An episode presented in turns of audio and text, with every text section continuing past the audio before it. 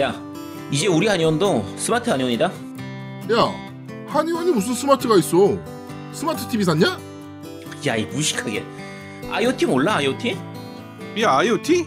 사물 인터넷 그거 말하는 거지? 자동으로 불 켜고 끄고 하는 거. 야, 불 켜고 끄고 하는 거는 제일 기본적인 거고, IoT는 우리 주변에 있는 어떤 물건이든 인터넷으로 연결해가지고 생활 자체가 스마트해지는 거라고. 아, 스마트한 건 좋은데 집 안에 있는 물건들도 어떻게 인터넷으로 연결해? 그런 건 뭐 대기업 뭐 이런 데서 나오는 제품만 되는 거 아니냐? 야 그러게.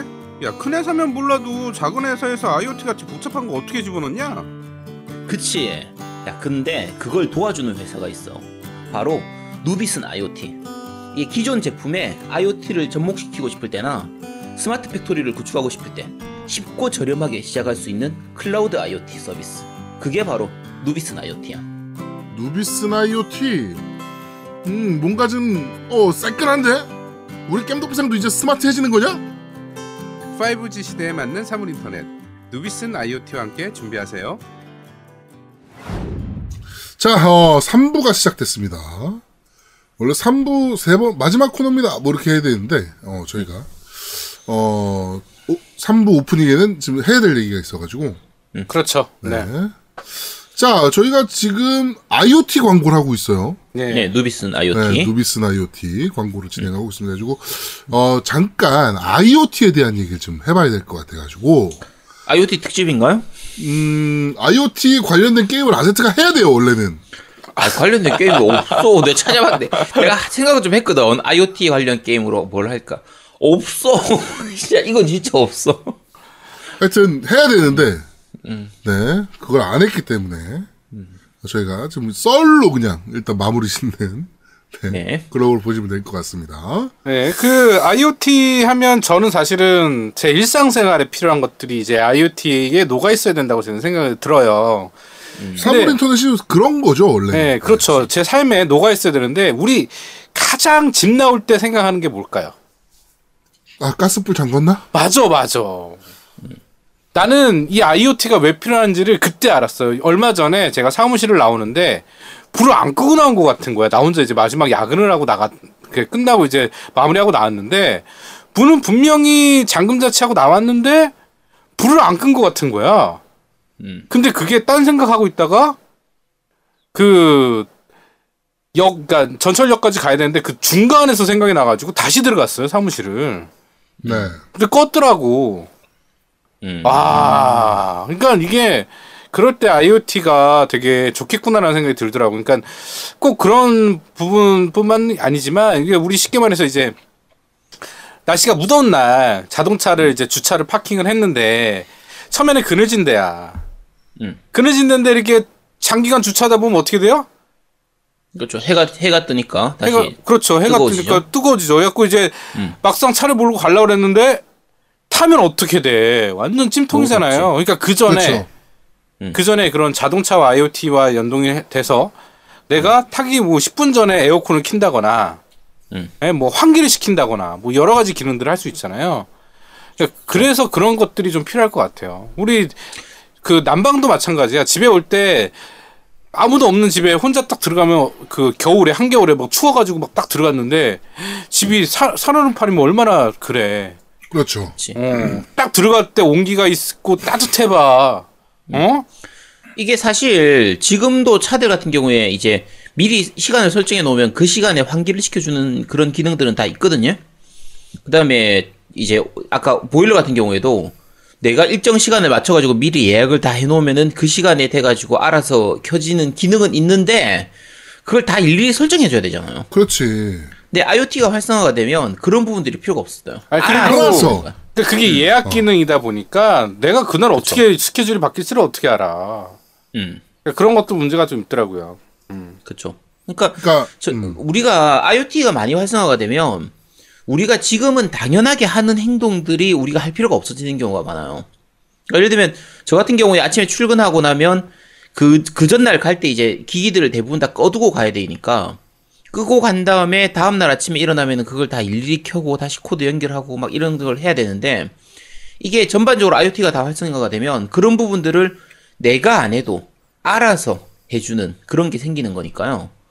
그런 건 좀 많이 좀 좀 더 발전되면 좋겠다 싶은 그런 건 좀 있죠. 음, 그런 것도 그거고, 이제, 그, 흔히 얘기하는 AI. 음. 그런 것들과도 이제 연계가 막 되기 시작하는 거가지고, 어, 아까 노미가 얘기한 것처럼, 아, 내가 한, 한, 한 두 시간 후에 집에 도착할 것 같은데, 그러면은 AI가 미리 생각을 하고, 나의 생활 패턴을 보고, 온도를 몇 도로 맞춰놓으면 되게 좋겠구나. 오늘 날씨가 어떠니까. 이런 걸 다 생각해서 한다는 거죠, 지가 알아서. 그렇죠. 네. 그러니까 아까 노미님이 얘기하셨던 그 부분하고 같이 연결, 연결되는 건데, 자 내가 언제 집에 들어갈지 모르잖아요. 자 그런데 만약에 내 차하고 우리 집에 있는 보일러가 연동이 되면 그렇죠. 내가 차에 시동 직장에서 차에 시동을 켜는 순간 얘들이 계산하는 거야. 야 차에서 집까지 오는데 대략 한 30분 걸리더라. 그러면 그 시간에 맞춰 가지고 알아서 집에 있는 보일러가 작동을 할 수 있는 거예요. 그 다음에 근데 그런 것도 있잖아. 내가 시동을 걸었는데 집으로 안 가고 오늘은 외식이 뭐 회식이 있어가지고 딴 데로 갈 수도 있잖아요. 네. 그러면 내비게이션하고 연동을 한 다음에 어, 그렇죠. 얘 집으로 아니고 딴 데로 가네. 그러면 보일러 켜지 말자. 이런 부분까지 다 연동을 시킬 수가 있는 거예요. 그렇죠. 어마어마한 거죠. 그렇죠. 그래서 여러 가지 부분에서 IoT가 좀 더 활성화돼서 우리가 쓰는 주변에 있는 일반적인 사물 하나하나가 다 어느 정도 인터넷하고 연결이 되는 그런 부분들이 되면 그게 통합적으로 관리가 되는 거니까 네. 아, 과연 진짜 2, 30년 후에는 어떤 게 만들어져 있을지. 야, 내가 3kg로 고생할 필요 없이 컴퓨터가 알아서 이렇게 3kg를 해주고 해서 마지막 보스 잡아주고 이런 거 안 되나? 안 좀? 돼. 패드에 IoT를 연결해가지고 이렇게 뭐 그게 알아서. 뭔 재미가 있니, 그게, 그러면. 공략을 봐. 뭐 공략도 안 쳐다보면서 뭘 그딴 소리를 하고 있어. 공략을 아, 지금은 봐. 괜찮은데 야 우리 20년 후에는 이 나이 들어가지고 그거 손 떨려가지고 그거 다 하지도 못해 그런 거라도 해주면 좋지 그게 유튜브 보는 거랑 뭐가 틀려요? 아 그거하고 또 다르 다른가 같나 자 어쨌든 그렇습니다 네. 자, 하여튼 IoT는 여러분 삶에 아 귀찮은 부분들을 해결해주는. 어떻게 보면 사람을 좀 더 게으르게 만들어주는. 그거 안, 좋, 안 좋은 거 아니야 아니죠. 사람은 한없이 게으른 걸 추구하잖아요. 그러니까 이런 기술들이 발전을 하는 거니까. 하여튼 여러분들이 어 뭐 만약에 청소를 하고 빨래를 하고 게임을 할 수 있었다면 이런 AI와 IoT가 접목이 돼서 좀 더 발전을 더한다면 여러분들은 청소하고 빨래하는 시간을 줄이고 게임을 더 할 수 있다. 뭐 이렇게 만들어진다라고 보시면 될 것 같습니다. 그러니까 우리 한국에 있는 이런 IoT 전문 회사들을 정말 응원을 많이 해줘야 됩니다. 네 네. 자, 어, IoT 얘기는 여기까지 하도록 하고요. 자, 마지막 코너입니다. 그런데 말입니다.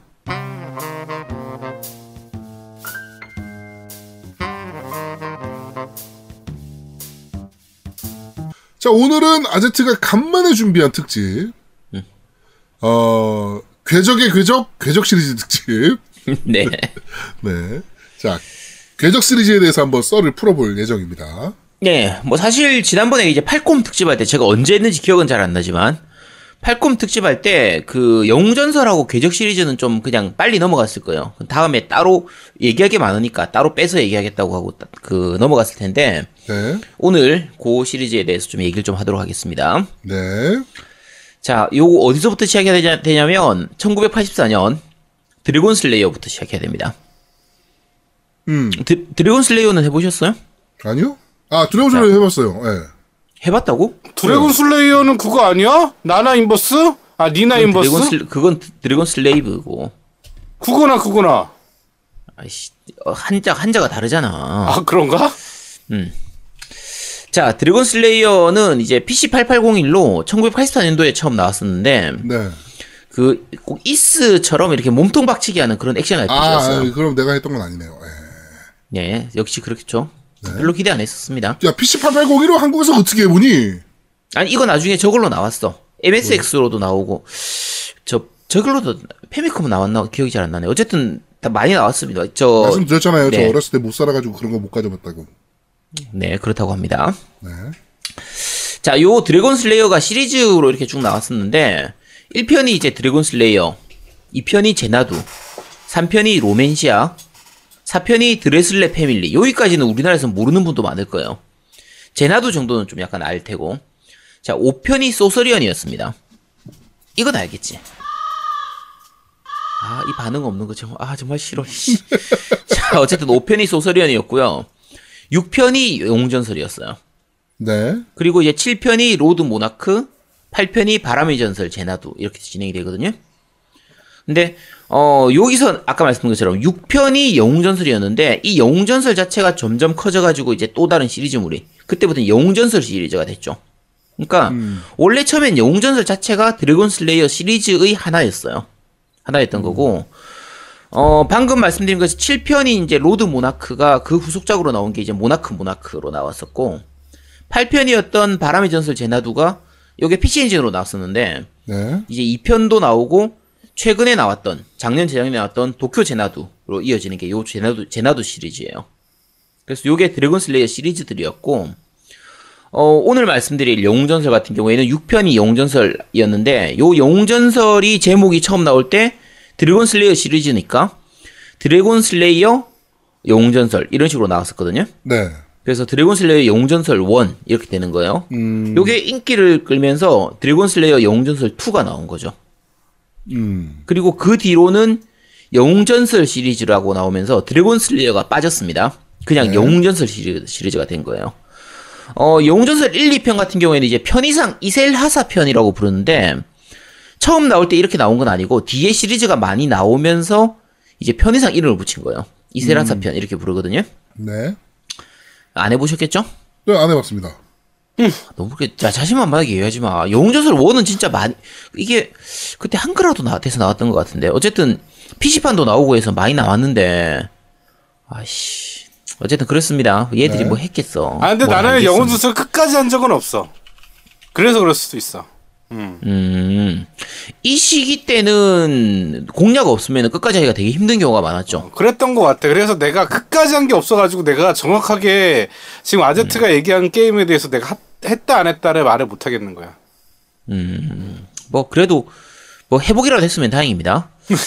자, 어쨌든 영웅전설 월 1, 2편은 국내에서는 많이 즐긴 분은 없을 수도 있고요. 그래도 1편은 그래도 좀 했을 텐데.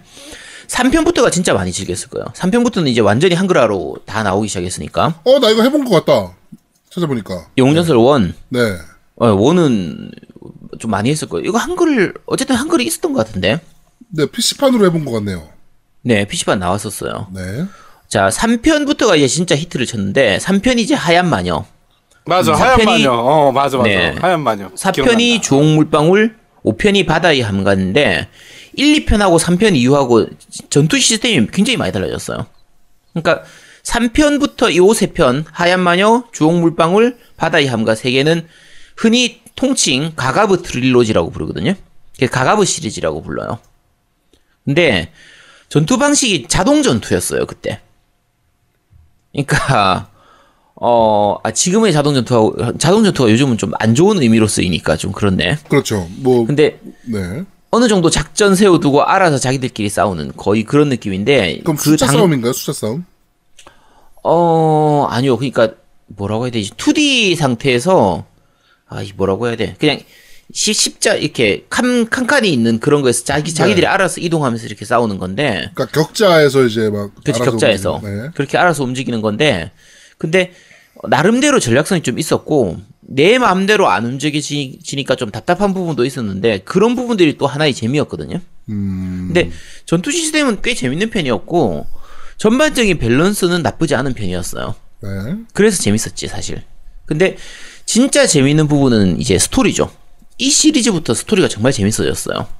음. 그러니까 보통 우리가 그 전까지 뭐 드래곤 퀘스트도 마찬가지고 뭐 파이널 판타지든 뭐 앞에 드래곤 슬레이어든 영웅전설이든 다 마찬가지였는데 대부분의 일본 RPG들 내용이 용사라든지 뭐 왕자가 나타나가지고 세상을 구한다 마왕을 무찌르고 세상을 구한다 이런 느낌이었잖아요 게임들이 그렇죠.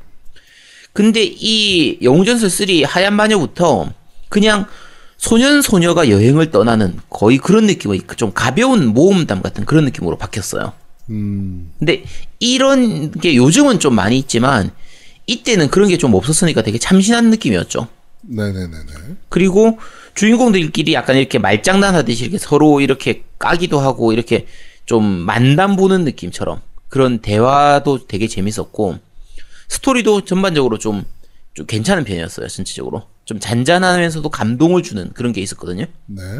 그래서 요 시리즈가 히트를 치기 시작하면서 영웅전설 시리즈가 완전히 자리를 잡았는데 자 요렇게 3, 4, 5편이 가가브 트릴로지로 3편, 3편이 나왔고 6편으로 나온 게 영웅전설 하늘의 궤적이에요.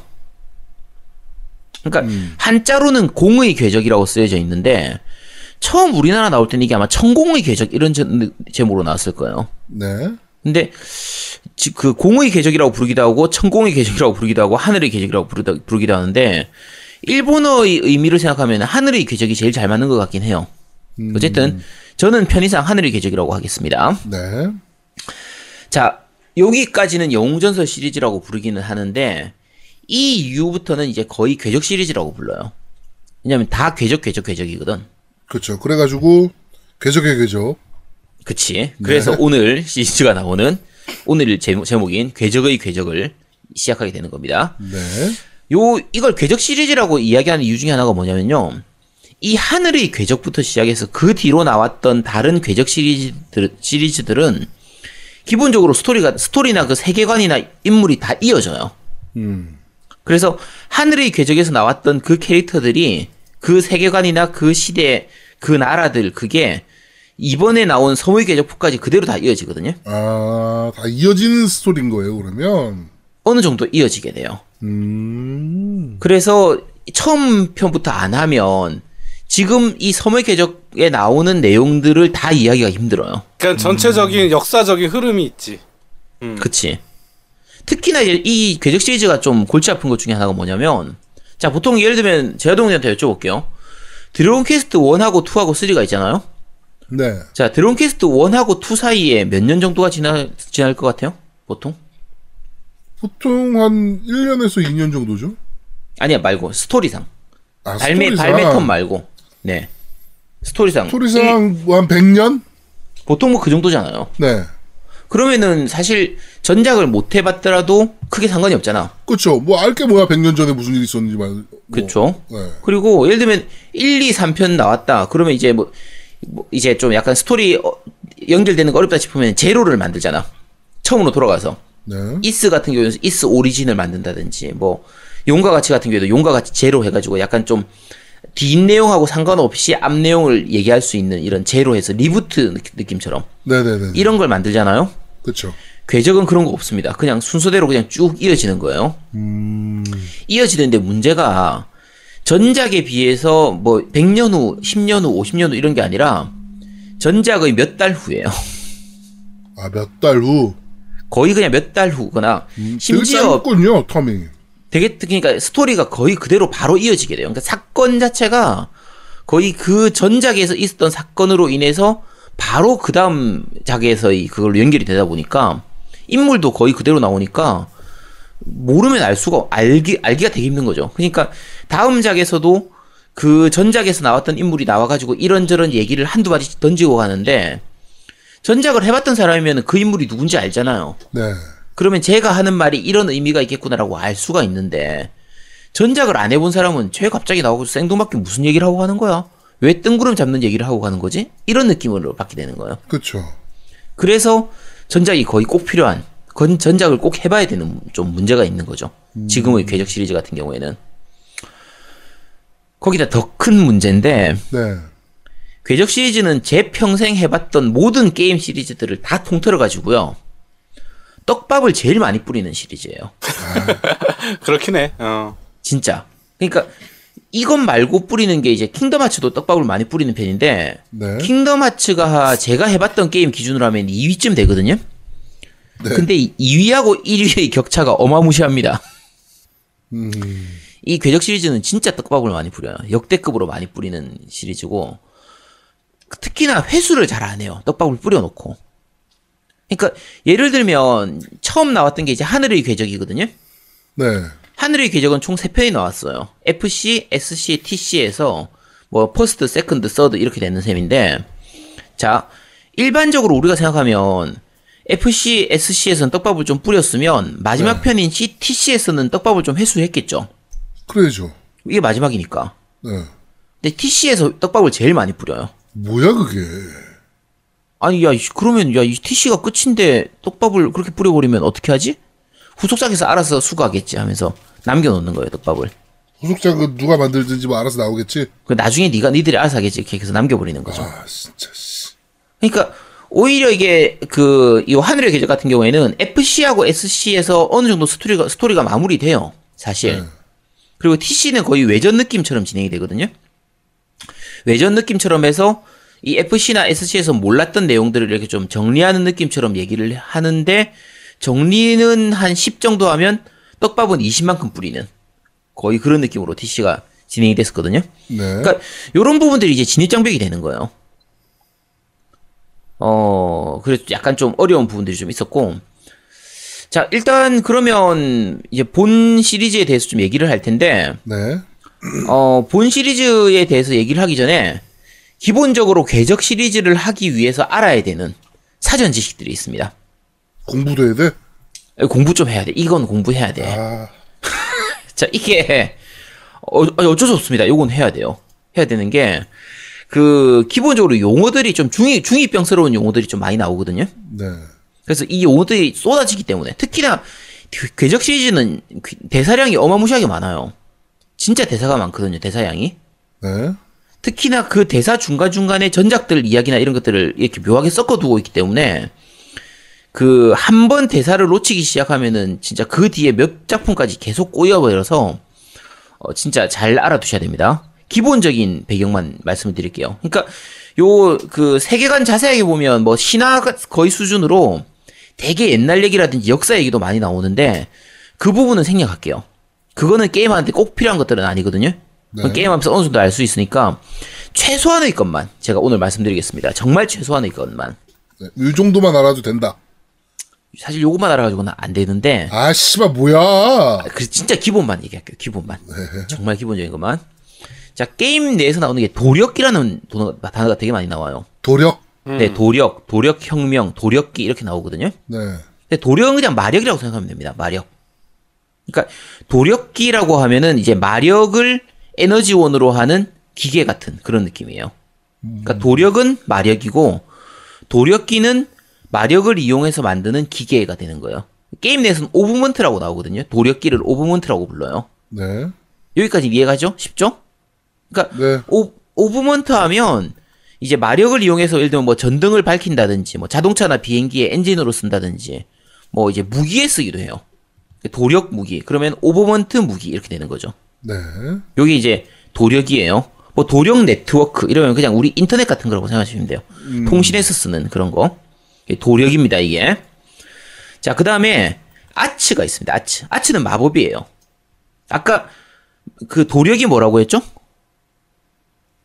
도력이 뭐 아. 야, 제아동 대답해봐. 도력이 뭐라고 했어, 도력. 도력은 뭐라고? 몰라요. 아, 마력이라니까, 마력. 아씨. 방금 얘기했잖아. 도력은 마력이라고. 네. 도력은 마력. 그럼 마법을 쓰려면 뭐가 필요해? 마력이요. 그럼 도력이 필요하겠죠? 네. 그래서 아츠를 쓰려면 도력이 필요한 거예요. 아 씨발 뭐 하자는 거야 이게. 예, 아츠가 그냥 마법이야. 아츠는 마법이에요. 네. 자, 그 다음에 적을 죽이고 이래저래 하다 보면 보스, 그러니까 우리가 템 떨어지는 게 있잖아요. 근데 그때 보석이 떨어져요. 그게 세피스라고 하거든요. 네. 근데 이게 게임 내에서는 치료석이라고 부릅니다. 요게 치료석. 네 일곱 가지 빛을 가지고 있는 보석이 있어요. 실제로는 이 치료라는 게 되게 중요한 그게 아 되는데, 칠요. 네 칠요 네. 일곱 가지 요석이 되는 거죠. 네. 그래서 요게 일곱 가지 빛을 가진 보석인데 이제 불, 화, 수, 풍, 지, 시, 공, 환 이렇게 해서 일곱 가지예요. 그러니까 불하고 물, 바람, 땅, 시간, 그다음에 공간, 그다음에 환 환술 이렇게 해서 일곱 가지가 되는 거예요. 네. 요렇게 해서 일곱 가지의 보석이 있는 거고 요 이 세피스를 이용해 가지고 뭐 무기나 스킬을 강화한다든지 뭐 팔아서 돈으로 바꾼다든지 이렇게 해서 쓰게 되는 거예요. 음. 그래서 요 일곱 가지 그 속성이 뭐 게임 내에서 이제 마법 같은 거 이런 거 할 때도 다 쓰이는 거예요. 불 속성, 물 속성, 뭐 바람 속성, 환 속성 이런 식으로 이제 그 마법이 나누는 거죠. 네. 자, 여기까지 이해가 다 가죠? 네, 요뭐 보- 요- 합시다. 네, 요 보석이 어느 정도 마력을 가지고 있으니까 요런 것들을 이용해서 여러 가지를 하는 거예요. 자, 그다음에 쿼츠라는 게 나옵니다. 쿼츠. 네. 쿼츠는 뭐냐면 룬이나 뭐 이게 마력을 가진 구슬 같은 거라 생각하면 돼요. 어. 파이널 판타지 7에 나오는 마테리아 같은 거예요, 그냥. 쿼츠는 원래 수정이잖아요, 수정. 그쵸? 그러니까 룬 같은 건데 네. 요 쿼츠를 어떤 쿼츠를 사용하느냐에 따라 가지고 쓸 수 있는 마법이 달라지는 거예요. 음, 그러니까 파판 seven에서 보면은 마테리아를 슬롯에다가 박으면 뭘 박느냐에 따라서 내가 마법을 쓸 수 있는 게 달라지잖아요. 안 그렇죠. 해봐서 모르겠구나. 자, 어쨌든 그렇습니다. 네. 근데 그리고 이제 이게 쿼츠예요. 그러니까 마력을 가진 마법의 힘을 가진 구슬 같은 게 쿼츠고요. 요 쿼츠를 박아 넣어서 쓸 수 있는 스킬 보드 같은 게 아쿠스라고 나옵니다.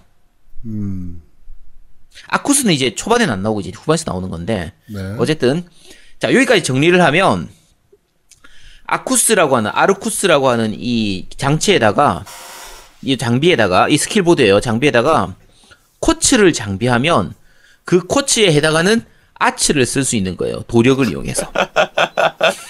자, 오케이 다 알아들었죠? 쉽죠? 네. 참 쉽죠잉. 막 씨발 저 수학 선생님이 존나 어려운 공식 써놓고 막 풀어 제끼면서 쉽지? 와 이러는 거랑 똑같은 것 같아. 야, 이거 이해 못하면 게임 못해. 이거 제일 기본이야. 진짜 기본이야. 제일 최소한의 기본입니다. 그러니까 그 게임하는 도중에 전투 중에는 Arts하고 Craft라고 해서 두 가지 계열의 기술을 쓸 수 있거든요. 그럼 아츠는 아까 말했던 마법이잖아요. 요거는 마력 마법 같은 거라서 EP라고 하는 그 포인트를 쓰고요. 그다음에 Craft는 CP라고 하는 그, 그 포인트를 써요. 그러니까 전투에서 할 때 우리 아군 게이지가 HP, EP, CP 이렇게 세 개가 있거든요. 네. HP는 그냥 체력이에요. 체력이고 EP는 아까 아츠 사용할 때 쓰는 MP 같은 그런 거고 CP는 분노 게이지 같은 거예요. Craft Point인데 뭐 적을 때린다든지 적한테 맞는다든지 이러면 이제 그게 쌓이는 거고 요게 분노 게이지가 만땅 차면 초필살기를 쓸 수 있겠죠? S S1 Craft인가? 어. 그쵸. S Craft 뭐 S- 이런 식으로 어, 나오게 됩니다. 음. 네, 그래서 여기 초필살기 같은 그런 거예요. 그래서 요거를 활용하는 전투 시스템이 상당히 재밌는 편이에요. 그래서 그 궤적 시리즈는 사실 전투 시스템은 꽤 재밌습니다. 재밌어요, 진짜. 재밌어요. 네. 어쨌든. 자, 그래서 Arts, Craft, 이게 전투에서 나오는 거예요. 그래서 약간 구분하셔야 됩니다. 아츠는 마력을 쓰는 마법이고, Craft는 그냥 기술이라고 생각하면 돼요. 이렇게 생각하시면 되고, 어, 그 다음에 게임, 그, 요, 내용에서 유격사라는 게 나와요, 유격사. 육역사, 유격사. 격사. 유격사. 어, 유격사. 네. 자, 유격사라는 게 나오는데, 이게 용병 비슷한 건데, 이제 퀘스트 같은 거 받아가지고, 뭐, 이제, 그 동네 사람들한테 자잘한 일 같은 거, 이런 것도 해주고, 그니까, 경찰이 하기에, 할 때 경찰이 못할 만한 일을, 이제 치안 유지 같은 그런 거 있잖아요. 네. 동네 심부름꾼 같은, 이런 거, 자치 보안관 같은 그런 느낌이에요. 요런 걸로 하는 게 유격사예요. 유격사입니다. 네. 근데 이제 그러니까 보안관 같은 개념인데 이렇게 해서 유격사 협회 이런 것도 있는 거예요. 길드 이런 것처럼. 거기서 그러니까 주인공이 유격사인 경우에는 자기 등급에 맞춰 가지고 이제 그런 길드에서 일을 받아 가지고 일을 해결해 주고 돈을 벌고 이렇게 하는 거죠. 네. 근데 이 유격사는 유격사 협회는 그 나라 국가하고 무관하게 좀 약간 국, 국가 상관없이 이렇게 일을 하는 그런 거기 때문에 뭐 이제 좀 국경을 초월해서 일을 하는 거죠. 평화를 위해서 뭐 그냥 국경을 초월해서 일하는 그런 쪽이다 보니까 네. 경우에 따라서는 그 나라의 좀 높으신 분들은 좀 싫어하기도 하죠. 권력자들이 봤을 때는 좀 이렇게 걸리적거리기도 하는 거예요. 유격사가. 얘들은 좀 착한 애들에 가까워요. 유격사는. 이 착한 용병 이런 느낌이에요. 그 다음에 나오는 게 엽병이라는 게 있어요. 엽병. 연병 아니고 엽병. 역병. 네, 엽병입니다. 엽병. 엽병은 엽병 병사인데 이게 얘들은 용병인데 유격사보다는 좀 더 돈만 밝히는 여- 용병, 닌자 같은 그런 느낌이에요. 그러니까 살인 같은 거라든지 뭐 이런 뭐 청부업 이런 거 하는 그런 거예요. 그래서 어 얘들은 좀 나, 나쁜 용병 이런 느낌으로 생각하시면 돼요. 그래서 하늘의 궤적 초기에는 이 엽병 조직이 유격사 협회를 공격하는 것 때문에 내용이 좀 시작이 되거든요. 네. 어쨌든 그런 부분이 있습니다. 엽병은 나쁜 용병 이렇게 생각하시면 아, 됩니다. 너무, 너무. 유격사는 좋은 영병, 용병. 이거는 그다음- 근데 지금 솔직히 음. 게임 해보라고 설명하는 거죠. 그쵸. 근데 이게 중반에 시작을 하거나, 예를 들면 아까 하늘의 궤적부터 시작을 안 한 사람들은 처음 들어오면 용어가 너무 많아가지고 내용을 이해하기가 되게 힘든 경우가 좀 있어요. 그래서 지금 제가 말씀드리는 겁니다. 대략의 것만. 이거 근데 이거 게임 했던 분 들으면 저 설명을 왜 하고 앉아있지 싶을 만큼 제일 기본적인 것들이에요. 음, 나도 지금 왜 설명을 하고 있지? 막 이 상황이야. 음. 그러니까 제아동님이 들으면 게임을 안 해봤으니까 야저 뭐지 뭐지래 어려워 이런 느낌이잖아요. 네. 노우미님이 들으면 아니 저런 기본적인 걸 왜 지금 설명하고 앉아 있어? 이런 느낌일 거예요. 음, 그 그러니까. 완전히 다르죠. 그래서 제가 설명하는 겁니다. 네. 자, 그 다음에 알아둬야 되는 조직이 결사라는 조직이 나와요. 음, 나오지. 그러니까 네, 우로보로스라고 해서 몸을 먹는 뱀이 되는데 게임 내에서는 거의 결사라고 나오거든요. 그러니까 비밀 결사, 흑막 같은 그런 느낌이에요. 근데 요게 실제로 그 초기작들 하늘의 궤적에서는 얘들이 주 상대였거든요. 주요 적이었는데 네. 뒤로 갈수록 점점 비중이 줄어가지고 지금은 그냥 배경 설명할 때 조금 조금씩만 나오니까 전작을 안 해봤던 사람들은 이 결사가 뭐 하는 건지를 잘 모르는 경우가 좀 있어요. 근데 요게 어떤 조직이냐면 나름대로의 신념은 가지고 있는 악당 같은 그런 애들이에요. 요 조직의 우두머리가 이제 맹주인데 느낌상 꼭 샤 아즈나블 같은 그런 느낌. 그러니까 뭐 이제 뭐 전쟁도 일으키기도 하고 뭔가 폭파 같은 거 테러 같은 것도 하는데 나름대로는 뭔가 정의를 가지고 자기 나름대로는 정의를 가지고 움직이는 거죠. 그래서 요 결사에 소속된 이게 되게 큰 조직이에요. 그래서 결사에 소속된 애들이 뭐 집행자라든지 뱀의 사도 이런 이름으로 나오는데 얘들이 엄청 세게 나오거든요. 네. 아, 이, 이 요건 설명이 좀 복잡해지는데 여기 그러니까 이, 그 아, 뭐 지금까지도 충분히 복잡했어요.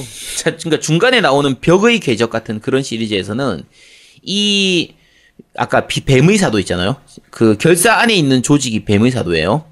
요 뱀의 사도 중에서 몇몇 적이 이제 주요 적으로 나오거든요. 그러니까 여기에 철기대라는 애들 나와. 아 이게 너무 어려워지는데 그러면. 그러니까 여기 넘어갑시다. 지금까지도 어려웠어요. 네. 네. 얘기- 얘기하세요. 그러니까 요 철기대가 뭐 LF 필기해야 될것 같은 느낌이야. 아, 그러니까 대강만 얘기할게. 요거 어차피 몰라도 상관없습니다. 에레보니아 제국이라고 하는 그 대, 대제국이 있거든요. 서무의 궤적의 배경이 되는 그게 에레보니아 제국인데 요 제국이 옛날에 황제들끼리 왕권 다툼을 좀 했었어요. 황태자들끼리. 음. 그 그러니까 나쁜 사황자 되게 나쁜 놈이 있었는데 이제 삼황자인 그 다른 황제가 이걸 다 청산하면서 깨끗하게 싹 몰아낼 때 그때 그 철기대라는 이 부대가 얘, 얘들을 진짜 다 쓸어 주거든요. 네. 그때 나왔던 철기대가 지금은 그럼 되게 좋은 조직이었잖아요. 철기대가 그렇죠. 정의의 부대, 무적 부대 이런 느낌처럼 나오는데 그 아리안 로드라고 하는 그 여, 여자 전사가 있거든요. 여기사가 있는데 얘가 이끄는 철기대가 되게 좋은 애들로 나오는데 이 철기대가 그 스토리상 한 200년 정도 지난 이 지금에 와서는 이 결사 우로보로스 안에 들어가 있어요. 음. 좀 이상하잖아. 그리고 이 부분 때문에 약간 설정이 좀 꼬이는 부분이 있는데 이게 되게 중요하게 나오거든요. 네. 그래서 결사라는 그 조직이 좀 그러니까 숨겨진 비- 비밀이 아직까지 다 안 밝혀졌어요. 좀 이- 약간 봐둬야 되는 부분이 있습니다. 자, 어쨌든 그냥 그 결사라는 것만 알아두시면 돼요. 몸을 먹는 뱀 우로보로스라고 하는 그게 결사라는 그 비밀 결사라는 조직이 있고요. 어 그 다음에 귀신이라는 내용이 나오는데 그건 그냥 로봇이에요. 옛날에 있었던 로봇입니다. 음, 음, 음. 귀신이라는 게 나오거든요. 나오고 어 여기까지 이제 용어 설명 간단하게 하고요. 자 이제 그 이 게임의 배경이 되는 지역이 제무리아 대륙이라고 하는 대륙입니다. 대륙이에요. 네. 대륙이란가 제무리아라 제무리아는 그냥 대륙 이름입니다. 그냥 나라 전체. 그러니까 나라가 아니라 그 대륙, 대륙. 뭐 커다란 아시아, 대륙 하나. 뭐뭐 아시아 거. 요런 거요. 자, 여러 가지 지명들이 나오는데 지명이 졸라 많이 나옵니다. 그래서 다 알려고 하면 어려워요. 그래서 제가 오늘 필수적으로 알아야 되는 거 딱 네 개만 가르쳐 드릴게요. 자, 먼저 머릿속에 지도를 그리세요. 네. 왼쪽 서쪽에 에레보니아 제국이라는 제국이 있어요. 에레보니아 제국. 얘가 최강의 제국입니다. 졸라 커요. 여기 섬의 궤적의 배경이 되는 곳인데 지금 어떤 상태냐면 황제하고 그 밑에 귀족파들, 그 다음에 이제 평민들 기준으로 하는 이제 혁신파들이 있거든요. 이 귀족파하고 혁신파가 서로 싸우고 있는 그런 상태다라고 생각하시면 됩니다. 에레보니아 제국. 네. 아시죠? 왼쪽에 서쪽에 큰 제국이 있습니다. 제국. 자, 오른쪽에 동쪽에 칼바드 공화국이라고 하는 공화국이 있어요. 이걸 다 알아야 되죠. 이걸 알아야 돼요. 요거 알아야 내용을 좀 이해할 수 있어요. 자, 오른쪽에 칼바드라고 하는 공화국이 있습니다. 자구스트니까요. 아니야, 좀 잘 들어봐. 전화 좀 주세요. 끝나고 야, 나면. 이거, 야, 이, 이것만 알면은 서명이 아 이게 수업 있어. 시간에 조는 거랑 뭐가 틀려? 아니야, 이 진짜 이거, 아- 야, 이거 진짜 최소한의 진식이라니까. 내가 진짜 이- 오늘 특집하면서 이 얘기를 할까 말까 진짜 고민했었는데, 이걸 안 하면은 궤적을 얘기할 수가 없어. 알겠습니다. 자, 어쨌든, 오른쪽에 칼바드 공화국이라고 하는 공화국이 있어요. 그러니까 민주주의 공화국이죠. 대통령제에 있는. 근데, 요게 약간 악역스러운, 좀 악당 나라 같은 그런 건데, 지금까지 게임에서는, 궤적 시리즈에서는 아직 이 나라를 배경으로 한 내용은 안 나왔어요. 네. 아직까지는 비밀이 좀 많은 나라인데 어쨌든 악역이라고 생각하시면 됩니다. 자 그리고 이 두 개 나라 사이에 가운데 끼어 있는 나라가 그 두 개가 있거든요. 요게 리벨 왕국이라고 하는 왕국이에요. 얘가 남쪽에 있는 나라입니다. 네. 리벨 왕국. 요거는 리벨 왕국은 나라 크기는 별로 안 큰데 사실 역사는 제일 깊은 나라예요. 리벨 왕국이. 그래서 처음 자- 첫 작품인 하늘의 궤적 그 주인공들이 요기를 배경으로 하거든요. 음. 근데 요게 크기는 별로 안 크지만 이 도력 관련 기술, 그러니까 마력 관련 그 기술은 굉장히 높은 나라예요. 기술이 좋은 나라고. 그래서 뭐 공주님도 있고 왕국이니까 뭐 그런 나라라고 생각하시면 됩니다. 네. 어, 게임 내에서 이 첫 작품이었던 하늘의 궤적 요기서 그 검성 카시우스 브라이트라고 하는 주인공이 나오는 주인공이 아빠인데 어쨌든 요 검성이라는 캐릭터가 나오는데 이 캐릭터가 이 리벨 왕국을 지키고 있어요. 굉장히 중요한 인물입니다. 그래서 뒤에 나오는 작품에서도 카시우스 브라이, 브라이트라는 이름은 계속 나와요. 카시우스라는 이름은 진짜 많이 나오거든요. 네. 그냥 legend급의 전설의 역 전설의 legend급의 그런 그 검사다라고 생각하시면 됩니다. 요게 리벨 왕국에 사는 사람이에요. 네. 그 다음에 또 이제 나라 전체 그거의 한 가운데에 있는 지도 전체에서 한 가운데 있는 에레보니아 제국하고 칼바드 공화국 딱 한 가운데 있는 게 크로스벨 자치구라고 하는 곳이 있어요. 지금 역사 수업 듣는 겁니까, 저? 그런 거라고 생각해 좀, 야, 자, 야, 잘 들어, 좀. 어쨌든 크로스벨 자치구라는 게 있어요. 요거는 뭐 금융이라든지 상업지구 이런 거에 가까운데, 아까 말했던 것처럼 에레보니아 제국이라고 하는 대제국하고 칼바드 공화국 사이에 끼어가지고, 좀 이제 고래 등 사이, 사이, 그, 사이에 낀 새우 같은 그런 느낌의 나라예요. 네. 근데, 벽, 아까 제로의 궤적하고 벽의 궤적은 여기를 배경으로 해요. 제로의 궤적, 벽의 궤적은 여기를 배경으로 합니다. 요거까지만 알아두시면 됩니다. 그러니까 나라 딴 거 필요 없고요. 딱네 나라. 에레보니아 제국, 대, 졸라 큰 대제국. 오른쪽에 칼바드 공화국, 대통령 있는 악역, 네. 나쁜 공화국. 중간에 낀 두 개, 리벨 왕국하고 크로스벨 자치구. 요것만 아시면 됩니다. 요것만 알면 게임 전반적인 내용을 이해할 수 있어요. 이 진짜 중요한 거예요. 이 아, 왠지 시험 노민- 볼것 같은 느낌이야. 노미님이 들으면 아, 저거 당연한 거 아니야? 원래 그런 거지 싶을 거예요. 아, 근데 지명은 좀 애매하네. 좀 지명은 애매하네. 음. 이게 그 게임 내에서 지도를 이렇게 한 번에 안 보여주기 때문에 그치. 지명만 들으면은 각각의 위치 관계를 잘 모르거든요. 근데 요 구조만 알면은 기본적인 건 다 알 수 있어요. 네. 방금 전에 말씀드린 것 드린 것처럼. 자, 요걸 배경으로 하시는 거고요. 뭐 그거 외에 다른 지명들도 나와요. 뭐 노르드 고원이니 뭐 무슨 다른 지명들 나오는데 그것들은 그 크게 중요하지 않습니다. 요 네 개만 알면 됩니다. 하, 여기까지 어려워? 안 어렵다고 생각해?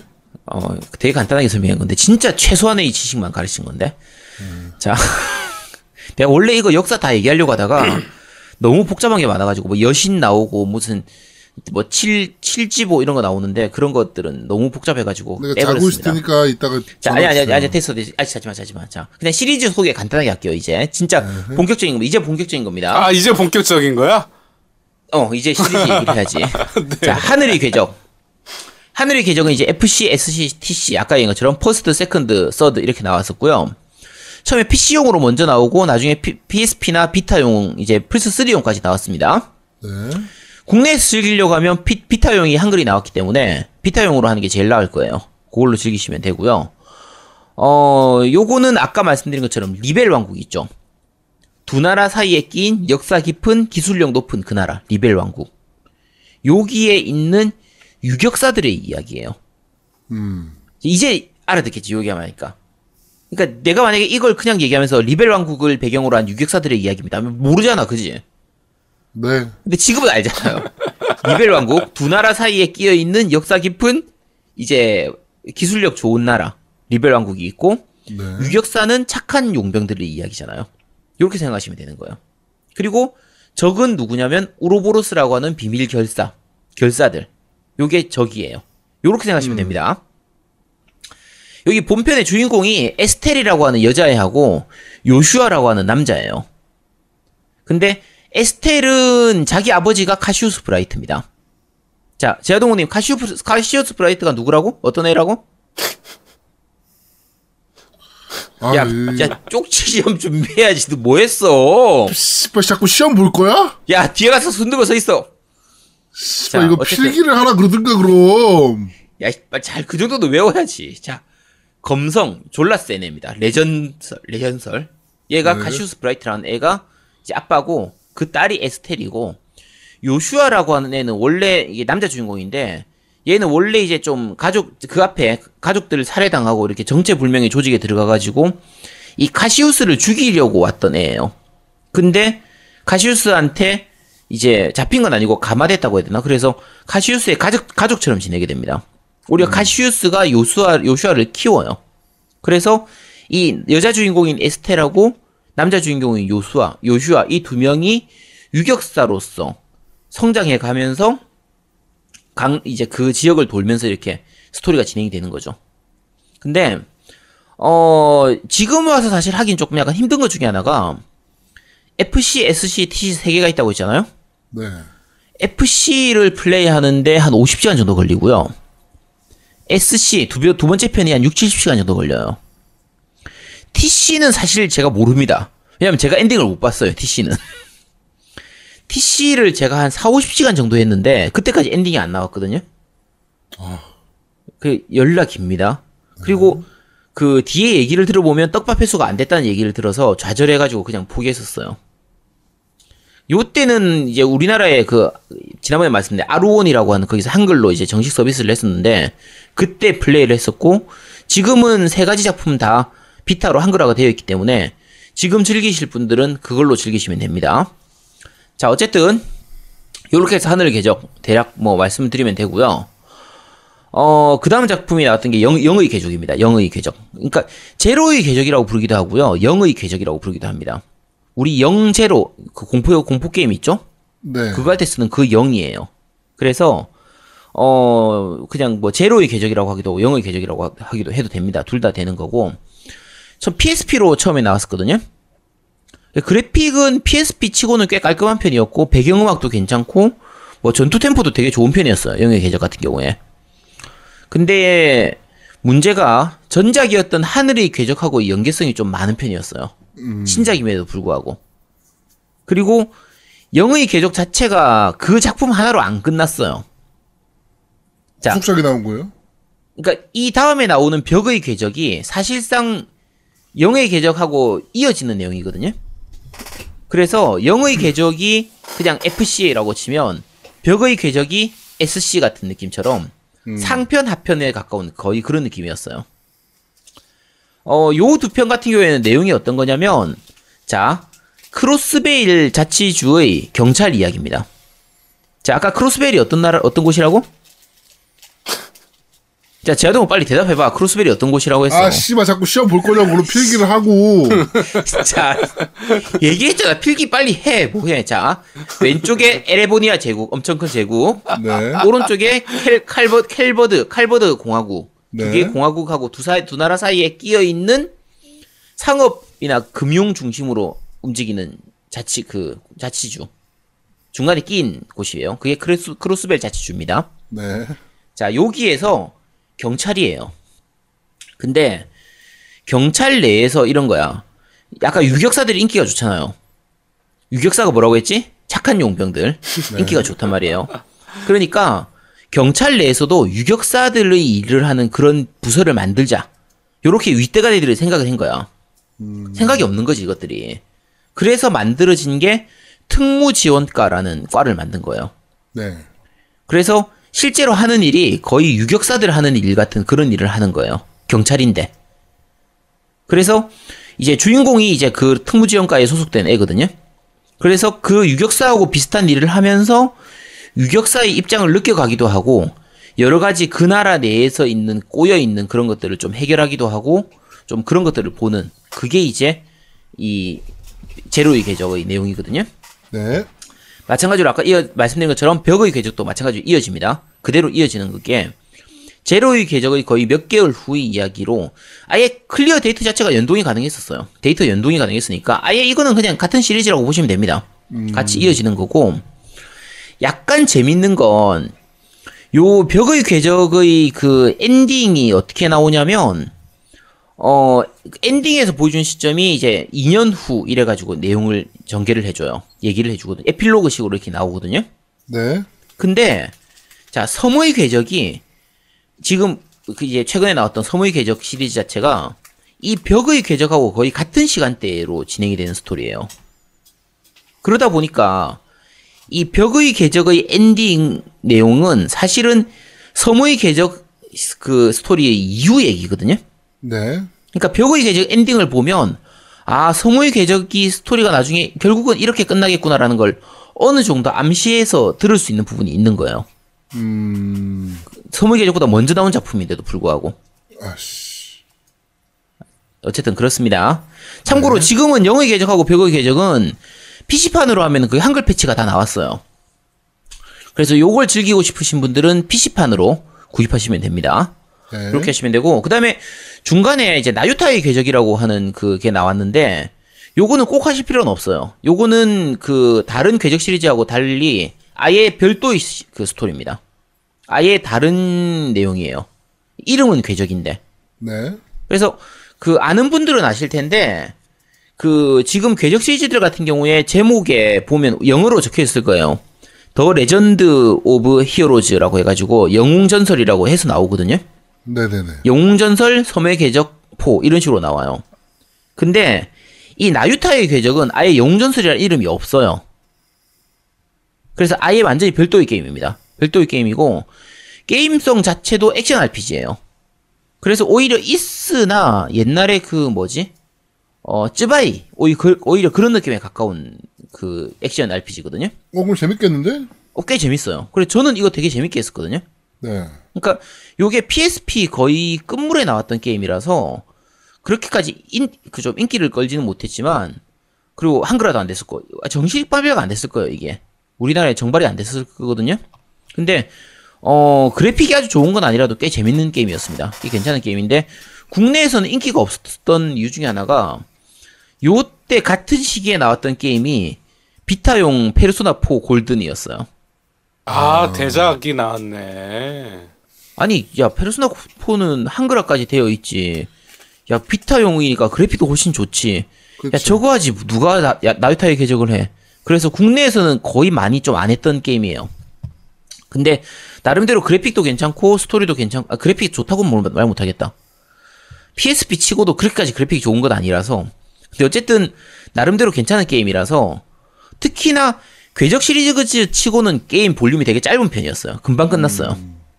저한테는 오히려 장점이었지. 떡밥 뿌리기 이런 것도 없어. 어차피 궤적 시리즈가 아니니까. 그냥 스트레이트로 그냥 꼽아버렸구만. 그쵸. 그래서 훨씬 재밌는 게임이었거든요. 어, 어쨌든 이렇게 나유타의 궤적이라는 게임도 있고, 그 PC 쪽 온라인 게임 중에서는 새벽의 궤적이라는 게임도 있는데, 이건 온라인이고 일본에서만 나오는 거라서 저는 못 해봤습니다. 요거는 제가 말씀을 못 드리겠고요. 자, 그 다음 시리즈로 나온 게 섬의 궤적입니다. 자, 섬의 궤적 같은 경우에는 사실 자세한 얘기는 다음 주에 할 거예요. 다음 주에 노미님이 이제 준비를 하실 텐데, 그렇죠. 일단 대략만 먼저, 먼저 말씀드리면 이제 1편하고 2편은 처음에 비타하고 플스 3로 먼저 나왔다가 최근에 이제 1, 2편 1, 2편 묶어 가지고 이제 묶은 건 아니고 어쨌든 둘 다 카이라는 제목으로 뒤에 카- 부제로 섬의 궤적 1 카이, 섬의 궤적 2 카이 해서 카이가 이제 고칠 개자예요. 이제 패치 뭐라고 해야 되지? 어쨌든 리메이크작이라는 거죠. 이렇게 해서 지금 플스4로 다 나와 있는데 완전판 뭐 이런 느낌이겠네요. 그러면. 뭐 거의 그런 느낌이죠. 근데 플스4판이 좋은 게 이게 처음 나올 때 1, 2편 같은 경우에는 비타판으로 하면은 어차피 그래픽이 아주 좋은 편이 아니기 때문에 비타판으로도 그래픽을 충분히 그냥 괜찮거든요. 괜찮은데 문제가 비타판은 로딩이 엄청 길었어요. 음, 프레임 드랍도 심했고. 그치 프레임 드랍도 심하고. 자 그런데 플스 3판으로 하면 로딩은 좀 짧고 이제 프레임 드랍도 많이 없긴 한데 플스 3판 치고는 그래픽이 너무 구렸어요. 좀 그런 느낌이었거든요. 그래서 플스 4로 하면 일단 가격도 저렴한 편이고요. 그 다음에 그 제일 큰 게 고속 진행 모드가 있어요 음. 2배속, 그러니까 전투는 4배속으로 진행되고 일반 이동은 2배속으로 진행돼 가지고 훨씬 쾌적하게 진행할 수 있습니다. 조금 빠르게 엔딩 올 수 있는 거네. 훨씬 훨씬 빨리 엔딩 볼수 있어요. 로딩도 짧고 네. 그리고 어, 전반적으로 음질이 굉장히 좋아졌어요. 플스 4판 같은 경우에는 그래픽도 프로로 돌리면 4K로 돌릴 수 있거든요. 근데 어차피 4K가 별로 의미가 있는 그런 그래픽은 아닙니다. 4K가 필요한 그런 그래픽은 아니기 때문에 네. 네, 있다는 것만 그냥 알아두시면 되고, 어, 요, 이 섬의 계적 같은 경우에 전체적인 스토리는 에레보니아 제국, 아까 말씀드린 서쪽에 있는, 왼쪽에 있는 큰 제국, 에레보니아 제국이라고 하는 제국 내에서 네. 토르즈 사관학교라고 하는 사관학교가 있어요. 음. 여기에 있는 특과 클래스 7반, 어쨌든 특별한 그, 클- 그 학, 학교 반 애들이, 반 친구들끼리 세상을 구하는 내용입니다. 근데 이게 1편이 그렇죠. 예, 카이 편이 그렇죠. 1, 2편이. 그쵸. 1편은 거의 그런 내용인데, 어, 계적 자체가 1, 2, 3, 4, 1, 2, 3, 4편까지 진행이 됐는데, 1, 2편까지는 진짜 계속 떡밥 뿌리고요.